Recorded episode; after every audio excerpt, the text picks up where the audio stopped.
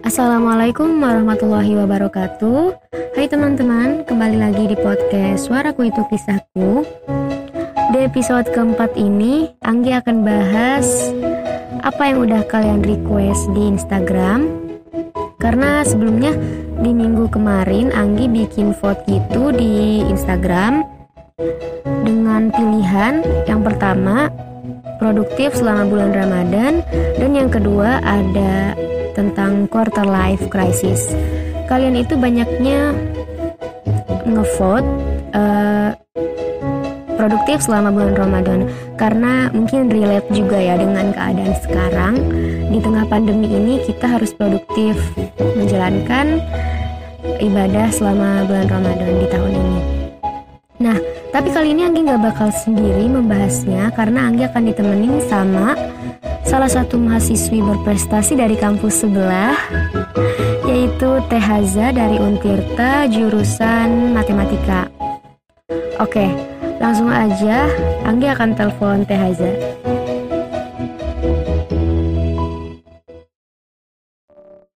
Assalamualaikum Teh.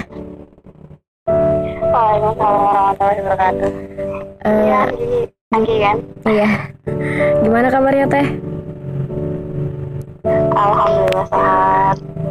Semoga Anggi juga sehat ya. Iya, amin. Uh, gimana? Lancar puasanya? Alhamdulillah lancar dong. Harus lancar. Kan di rumah aja. Anggi di mana? Lagi di rumah di Tangerang. Oh, di Tangerang. Tangerangnya di mana, Say? Di Balaraja. Oh, di Balaraja. Kenapa, Teh? Iya, iya, iya. Nggak apa-apa. Apa sih namanya? Nggak zona merah kan? Udah zona merah. Balaraja kena zona merah? Iya, udah ada beberapa yang positif. Masya Allah, ya Allah. Iya, iya, iya. Anggi kuliahnya di mana? Di UIN? Iya, di UIN, UIN Banten. UIN Banten. Jurusannya? Jurusan Pendidikan Agama Islam. Pendidikan Agama Islam. Hmm. Ikut kami juga.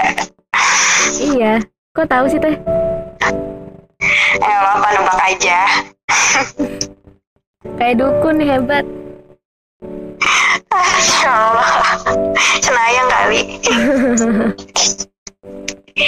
ya, ya gimana nih kita tes sinyal dulu nih kayaknya. Iya. Di daerah teteh gimana nih? Kenapa? Aman? Di daerahku alhamdulillah insya Allah masih aman, masih aktivitas seperti biasanya. Kalau misalnya di jalan raya udah mulai agak sepi sih, nggak kayak biasa nggak kayak biasanya. Biasa kan ramai ramai aja tuh jalan raya. Kalau sekarang nggak. Saya masih agak senggangan lah. Tapi kalau nggak terlalu ramai banget. tapi kalau tarawih di masih di masjid apa udah di rumah masing-masing kalau untuk tarawih alhamdulillah untuk sholat kita masih dibolehkan untuk ke majelis kalau mau sholat ke masjid tapi, karena emang masih ini kan masih apa sih namanya zonanya insya Allah masih aman nggak zona merah jadi kita masih diharuskan buat ngisi-ngisi masjid kayak gitu apalagi sholat Jumat tuh Oke, langsung aja nih teh kita akan bahas mengenai gimana gimana? Uh, kita akan bahas mengenai tips produktif selama bulan Ramadan. Iya terkait bicara tentang produk produktif ya biar gimana caranya produktif selama bulan Ramadan dan selama di rumah aja. Mm -mm. Apalagi selama bulan Ramadan ini kayaknya ya semoga aja sih harapannya Lebaran udah nggak di rumah aja ya. Amin. Gak seru ya? Biar oh. bisa ya, biar nanti bisa sholat Idul Fitrinya bareng terus gitu ya saling silaturahmi lagi sama tetangga. Iya. Kan kadang mana ya ya sedih aja sih kalau misalkan sholat Idul Fitri tapi nggak sholat gitu kan nggak sholat bareng-bareng Mm -mm. karena biasanya Idul Fitri itu kita meriah banget ya Iya. malam takbirannya aja suka di ini gitu suka rame gitu Sampai nggak tidur. iya sampai nggak tidur. Ada yang nyalain petasan nggak ya? Nanti tetap petasan kembang api. Iya iya. Nah terus terkait produktif kalau misalnya bicara tentang produktif ini kembali ke kita masing-masing sih ya sebenarnya. Lebih ke hal-hal positif. Kalau buat aku sendiri selama di rumah kita ngerjainnya kita mengerjakan sesuatu pekerjaan itu apa aja. Apakah itu memang yang bermanfaat buat kita atau memang malah banyak mudaratnya? Harapannya sih semoga selama kita di rumah aja ini udah masuk pekan keberapa nih? Selama di rumah aja. Udah berapa ya? Dua bulan hampir dua bulan kalau aku kayaknya. Hampir dua bulan kayak okay, hampir dua bulan kayaknya ya ya harapannya selama hampir dua bulan itu kita udah terbiasa. Udah terbiasa di rumah aja melaksanakan aktivitas-aktivitas yang memang itu membuat uh, diri kita yang produktif. Nah bicara tentang produktif kita coba tanya aku tanya Anggi deh. Iya. Selama di rumah aja hal yang produktif menurut Anggi sebutkan tiga hal yang menurut Anggi itu produktif buat Anggi. Anggi melakukan aktivitas apa aja? Ya kalau sekarang kan kuliahnya lagi dialihkan dengan kuliah online ya. Iya. Biasanya Anggi kalau ada tugas nugas. Terus apalagi sekarang kan menjelang uas tugas banyak jadi dicicil sedikit-sedikit. Terus lebih bisa punya banyak waktu sama keluarga sama lebih apa ya lebih bisa lebih lama rebahan gitu tapi tetap produktif dengan sambil kuliah. Jadi kuliah sambil rebahan. Kuliah sambil rebahan ya? Iya. Insya Allah. Tapi bicara tentang kuliah sambil rebahan, itu banyak yang protes kayaknya. Ya. Kenapa tuh? banyak yang protesnya lebih ke ini sih, lebih banyak tugasnya itu. Iya betul banget. Jadi selama social distancing ini, teman-teman yang kuliah via daring itu banyak tugasnya sampai akhirnya ya jangan kan teman-teman yang itu adikku sendiri aja bilang gitu kan aku lebih baik kuliah langsung ketemu sama dosennya di kelas dibanding harus dengan kuliah online kayak gini. Yeah. Aku nggak sanggup dia bilang gitu. Karena emang banyak tugasnya, tapi di situ tuh sebenarnya kita belajar sih ya.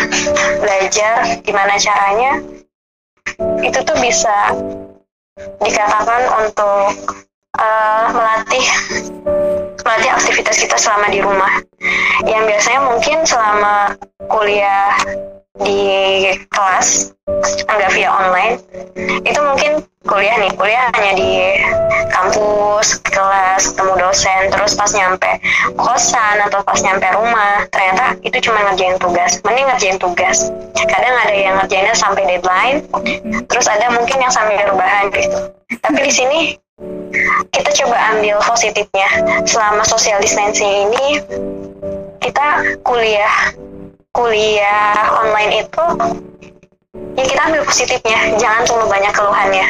Positifnya yaitu tadi gimana caranya ini tuh secara nggak langsung memaksa kita untuk mengerjakan sesuatu hal yang sebenarnya buat kita kita nggak mau ngerjain ini gitu. Tapi mau nggak mau kita harus ngerjain ini Iya nggak? Iya betul. Nah, ini tuh salah satu cara buat menjadi produktif itu pertama itu memang harus dari hal-hal yang sesuatu hal yang dipaksakan. Mm-hmm. Enggak bisa tiba-tiba, misalkan uh, orang yang rajin itu mereka itu dari hal yang terbiasa dulu, dari sesuatu hal yang uh, enggak terbiasa tapi dilakukan dilakukan tiap hari. Terus secara rutin. uh, semuanya secara rutin kayak gitu. Dan emang itu emang harus dipaksakan sampai akhirnya itu menjadi suatu kebiasaan yang sering kita lakukan. Iya. begitu kan? Nah terus gimana sih biar cara yang produktif? Padahal buat produktif itu ini lebih ke cara kita buat memainkan waktu ya. Iya sadar gak sih kita tuh kebanyakan uh, waktu kita habis itu seharian itu habis main sama gawai aku tanya deh, berapa lama Anggi selama satu hari megang handphone? Berapa jam?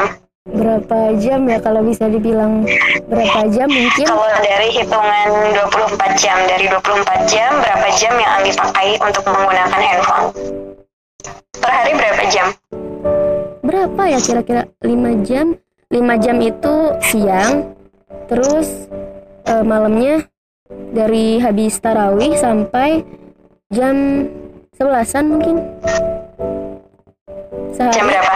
Berapa jam? Tiga jam. Mm-mm. Berarti total semuanya 8 jam.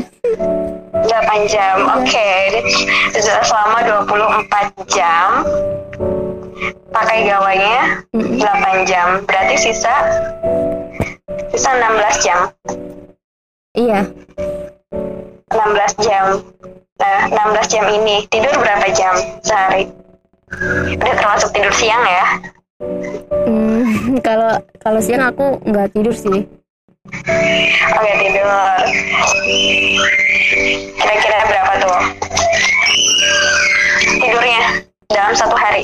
Dalam satu hari tidurnya bisa ngambil yang normal aja sih kalau aku jadi 8 jam, Hmm. 7 Oke, jam. 8 jam. Kita ambil maksimalnya coba ya, 8 jam buat tidur. Nah, berarti ada 8 jam lagi. Nah, 8 jam lagi ini buat ngapain? Ini bisa dipakai buat hal-hal produktif sebenarnya.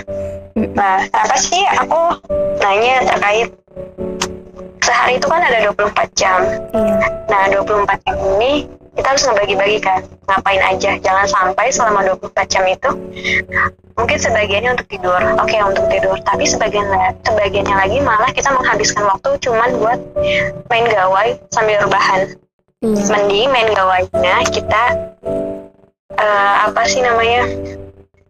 Entah itu lihat konten yang memang bermanfaat atau memang kita mengikuti kelas-kelas online. Atau mungkin ya kita lebih belajar di sana dibanding eh, dengan hanya nggak hanya cuman buat nge-scroll scroll status orang Iya. entah itu di IG entah itu di Twitter di Facebook di SW mungkin status WhatsApp ya itu cuma dilihat-lihat doang kadang sampai ada yang dibuka tuh statusnya kadang kan kalau di status WhatsApp kan itu emang harus dibuka kan itu tuh ada yang niat banget sampai dibuka semuanya kadang mikir ini orang gak ada kerjaan banget ya Gabut banget. Kayaknya gabut banget gitu itu cuma scroll doang kayak gitu terus kadang cuma ada yang curhat doang kayak gitu Aduh. Jadi harapannya selama 24 jam ini gimana cara buat produktif? Kita coba ngebagi 24 jam ini kita ngebagi waktu kita. Iya. 24 jam ini dibagi. Selain selain tidur ya. Nah, coba bicara tidur. Misalnya kita ambil normalnya deh 8 jam. 8 jam untuk tidur. 8 jam untuk tidur dari 24 jam berarti sisa 16 jam. Nah, 16 jam ini kita pakai apalagi bagi-bagi lah buat sama teman-teman. Jadi teman-teman sendiri yang lebih tahu kebutuhan teman-teman untuk lebih produktif itu apa aja. Misalkan ini tidak terlepas dari pekerjaan rumah ya. Kita sebagai eh, manusia yang menetap punya tempat tinggal pastinya eh, apa sih namanya tempat tinggal itu harus dijaga harus harus tetap dijaga. Baik kebersihannya kerapihannya. Nah itu termasuk memang harus kita jaga. Nah itu dibagi. Misalkan nih nah, dari 16 jam ini kita butuh butuh berapa waktu? Misalkan kalau kita katakan ya misalkan selama satu jam kita harus udah punya eh, apa sih satu jam ini untuk mengerjakan pekerjaan di rumah. Entah itu beresin kamar nyapu kamar pokoknya ngepel kamar. Iya. kayak gitu. Pokoknya pekerjaan-pekerjaan rumah. Setelah tidur pekerjaan rumah ini pekerjaan rumah yang memang harus tetap diprioritaskan ya. Nggak boleh nggak diprioritaskan. Karena kita sendiri sebagai tuan rumah yang menjaga rumah. Yang rum yang menjaga rumah itu sendiri. Iya. karena siapa lagi kalau bukan Kita. eh, penghuni rumah itu yang menjaganya? Iya. masa orang lain? Nggak mungkin kan? Iya. Nah, setelah itu kalau bisa sih dibikin jadwal Iya. misalkan bisa dibikin jadwal nah setelah kita udah punya nih pekerjaan rumah punya jam tidur udah kemudian buat jam pekerjaan rumah udah. Nah balik lagi nih. Hal apa sih yang mau kita dalamin misalkan? Entah itu kita mau mendalami soft skill kita tentang apa. Berarti banyak kan di online gratisan. Mm-mm. kalau mau cari cari linknya banyak entah kalau misalkan teman-teman yang hobi nulis entah nulis eh, cerpen nulis karya ilmiah baik non fiksi atau fiksi ya itu lebih dilatih lagi selama di rumah aja tuh sebenarnya. Ini hal-hal yang memang kesempatan kita untuk hal-hal ya kesempatan banget dibanding dengan sebelumnya. Sebelum dengan adanya masa pandemi ini coba deh banding bandingin ketika eh, nggak ada pandemi sama pas adanya pandemi. Kita nggak di rumah kan pasti kita sering di luar. Iya. Di luar kita ngapain aja? Banyak hal yang lebih kita manfaatkan. Hal-hal yang positif atau memang enggak lebih baik cuman hura-hura doang di luar? Cuman sekedar nongki nongki doang? Gibah sana gibah sini? Atau gimana? Beda dengan di rumah padahal di rumah ini ini sesuatu hal yang seharusnya kita pertama kita memang harus mensyukurinya. Karena kapan lagi kita eh, bisa di rumah aja dalam waktu yang bisa dikatakan ini lama ya? Iya. Lama. Apalagi buat keluar aja sekarang kita mungkin ngerasa was-was. Mm-mm. itu. Nah ini bisa dijadikan uh, pokoknya jadikan momen manfaat banget untuk kita melatih diri kita sendiri selama di rumah. Terus balik lagi nih yang terkait dengan tentang produktif ini. Terus apa, apa sih namanya? Itu mungkin lebih ke umum ya. Iya. Lebih ke umumnya kita ngatur waktu kita selama 24 jam kita bakal dipakai ngapain aja. Jangan sampai 24 jam itu kita sia-siain itu udah termasuk kita ngatur jadwal ibadah kita. Mau sholat wajibnya mau sholat sunnahnya. Terus mau uh, apa sih namanya dengerin kajian online-nya atau mungkin kita mau tilawahnya ngajinya gitu kan. Iya. Itu tuh udah ditarik. Nah, lagi pokoknya kunci utamanya buat produktif itu kita harus bisa ngatur waktu, membagi waktu, membagi waktu. Intinya bagi waktu ya, iya membagi waktu dan ketika kita sudah membagi waktu kita usahakan harus konsisten. Mm-mm. Setiap yang kita pilih, setiap yang kita putuskan, maka kita harus bertanggung jawab atas keputusan yang kita ambil. Ketika kita sudah melakukan sesuatu hal, kita sudah melakukan memulainya dari awal, maka kita harus mengakhirinya juga sampai selesai. Jangan sampai di pertengahan jalan udah kita usai, nggak melanjutkan apa yang sudah kita lakukan dari awal, apa yang sudah kita mulai ke situ. iya Ini padahal bicara tentang waktu kan, Mm-mm. bicara tentang waktu, jadwal kayak gitu. Nah, kemudian setelah kita bicara buat jadwalnya, pokoknya ini dikembalikan ke teman-teman semua sih.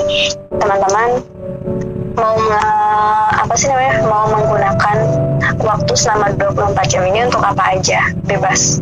Selama itu memang hal-hal positif. iya Nah, terus lanjut ke gimana caranya buat produktif selama bulan Ramadan.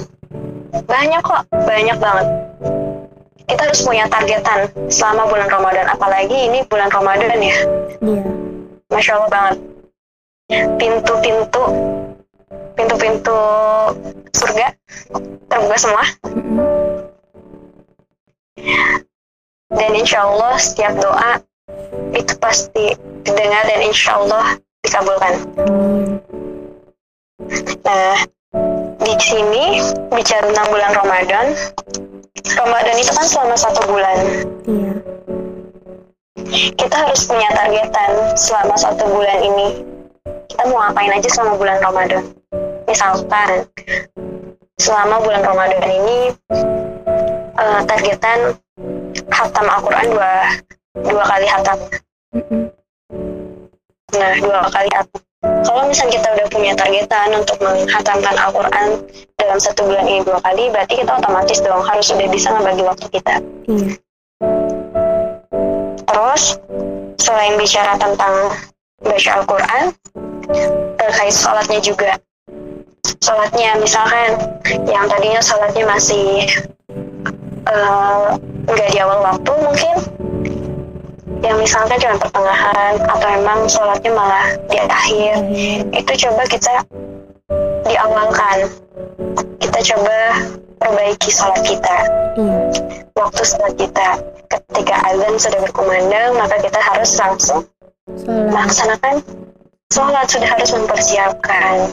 Dan kita udah harus tahu jadwal sholat itu. Jangan sampai kita tahu jadwal sholatnya itu ketika pas azan pas lagi main handphone nih kita baru tahu. Oh iya udah azan lagi nih. Kalau bisa sebelum azan kita udah tahu waktunya misalkan nih. Misalnya jam 12 misalkan misal jam 12 pas ini mau zuhur. Iya. nah harusnya 5 menit sebelum itu kita udah sadar. Oh iya bentar lagi duhur. Udah siap-siap nih. Siap-siap buat wudhu pokoknya udah siap-siap kita mau mempersiapkan diri kita untuk melaksanakan sholat. Hmm. itu terus selain setelah itu kalau misalkan usahakan kalau misalnya kita sudah melakukan itu kita harus konsisten. Lakukan setiap dalam sholat lima waktu pun seperti itu. Itu terkait sholat wajib. Belum nanti ada targetan sholat sunnah tahun ini misalkan Ramadan tahun ini sholat tarawihnya harus full. Tapi bisa cara tentang perempuan perempuan punya keterbatasan. Iya. Tapi usahakan dengan keterbatasan itu kita fullkan mm-hmm. ya misalkan halangan kita uh, jatah halangan kita tujuh hari. Berarti kan ada 23 hari lagi kan 23 hari Ramadan. Nah, usahakan untuk melaksanakan sholat tarawih kita full fullkan selama 27 eh selama 23 hari itu. Gitu. Jangan sampai jatah kita udah dikurangi tapi kita malah menguranginya lagi. Mm-hmm. karena kita enggak lah capek lah misalnya nggak mau sholat tarawih atau apa kayak gitu kan. Nanti aja lah atau apa gitu. Terus kayak mulainya lebih ke tahajudnya sebelum sahur sebelum sahur. Ya kalau misalnya nggak kuat 12 rakaat Iya mulai dari yang terkecil aja dulu dua rakaat, empat rakaat, empat rakaat atau enam rakaat kayak gitu. Konsisten aja. Ya kalau misalkan emang sampai dua rakaat ya laksanakan dua rakaat dan itu dari sahur dari mau sahur ke sahur selalu seperti itu dilakukan. Tuh. Kemudian setelah tahajud ya mungkin siangnya kita melaksanakan sholat duha duha sholat duha jam berapa?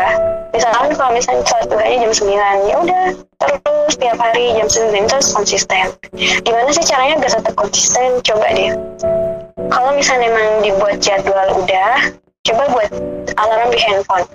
Dibuat alarm semuanya. Dari mulai bangun tidur dari mulai bangun tidur sampai tidur nanti itu dibuat alarm. Iya baik mau sholat zuhur, mau sholat asar, maghrib, isya, itu tetap ada alarmnya. Meskipun kita punya alarm sendiri ya, di handphone alarm ada mungkin, itu kan hanya pengingat. Tapi ini lebih ke alarm untuk mengingatkan kita, sebentar lagi nih, mau masuk jadwal sholat, harus sudah siap-siap. Itu. Terus, misalnya dibuat juga tilawah. Tilawah nih buat tilawah. Mau selesai sholat, atau memang mempunyai jam-jam tertentu untuk me membaca Al-Quran. Dan itu punya targetan juga. Kan untuk menyelesaikan targetan hataman Al-Quran juga kita harus sudah harus bisa membagi juga kan? Harus sudah bisa membagi, membagi misalkan ini kan satu juz ini ada 30 juz. Jadi misalkan kita punya targetan untuk membaca Al-Quran ini satu kali hatam nah satu kali hatam ini otomatis ada 30 juz. Nah 30 juz ini per zusnya itu satu zusnya ada 10 halaman. Coba kita bagi. Itu kan ada lima waktu.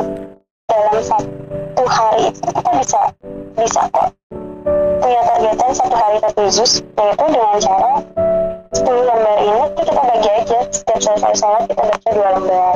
Iya. Selesai sholat kita baca dua lembar. Kayak gitu terus terusan mau dari model sholat subuh sampai akhirnya kita sholat maghrib lagi atau mungkin mau ditambah halamannya lembarannya ya silahkan. Yang penting teman-teman punya targetan pokoknya gimana caranya buat tetap produktif itu kita harus punya target sih. Mm-mm. punya target. Kalau misalnya kita nggak punya target intinya sih untuk buat tetap kita produktif menjaga kita tetap produktif kita harus punya target. Mm-mm. Punya target pokoknya kalau misalnya kita nggak punya target kita pasti bingung mau ngapain. Gitu. Iya. Ya. Tujuannya ya ibaratnya gini deh. Kita mau pergi ke misalnya kita mau pergi ke kampus nih. Misalnya dari kosan ke kampus entah mau jalan kaki atau apa ya pasti kita udah tahu dong. Tujuan kita mau ke kampus kan. Mm-mm. Tujuan ke kampus misalnya kita mau kuliah jam segini. Kita udah tahu jam segini misalnya jam 9 ada kuliah. Nggak mungkin kan kita mancir dulu. Iya. Kan berangkat jam berapa? Nggak mungkin kita ya kalau misalnya mau mancir paling nggak lama-lama kan karena kita udah punya tujuan. Tujuan kita mau ke kampus. Mm-mm. gitu. Deh setiap misalnya ya namanya hidup pasti punya tujuan nggak mungkin nggak punya tujuan. Bisa emang produktif ini seperti itu kita harus sudah punya targetan setiap hari misalkan harus ada targetan yang bisa kita capai. Mungkin kalau misalnya pada usaha bulan Ramadan itu tadi ibadah kita lebih kencang lagi. Mm-mm. gitu. Oke. Mungkin mungkin gitu aja sih ya Mm-mm. udah panjang juga nih ditambah sinyalnya juga lagi kurang bagus kayaknya ya sayang banget Oke deh. Eh, makasih ya Teh udah mau jadi eh guest star di podcast aku. oke sama-sama semoga bermanfaatnya dan gak hanya sekedar cuap-cuap aja ya kita Iya, pasti banyak manfaatnya juga yang diambil sama teman-teman yang lain. amin insya Allah Oke, semangat ya Teh puasanya. Sekali lagi makasih. oke sama-sama semangat juga buat Ami dan teman-teman Salam buat keluarga ya Teh. insya Allah Assalamualaikum. Waalaikumsalam warahmatullahi wabarakatuh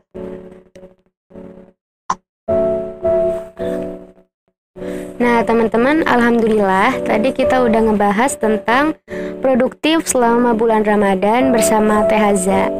Perlu diterapkan nih apa yang tadi udah dibahas. Kalau kita harus meningkatkan kualitas ibadah dan juga lebih produktif. Karena nggak bisa kita pungkiri kalau Ramadan ini dibarengi sama pandemi COVID-19. Banyak yang bisa dilakukan selama bulan Ramadan di tahun ini selama di rumah aja kita bisa dengerin murotal bisa nonton atau ikut kajian online di grup WhatsApp di aplikasi-aplikasi yang lain terus baca buku keislaman memberi makan orang yang berpuasa menyiapkan berbuka dan juga menyiapkan sahur terus perbanyak salawat dan menghindari perbuatan yang sia-sia. Oke, dicukupkan untuk episode kali ini.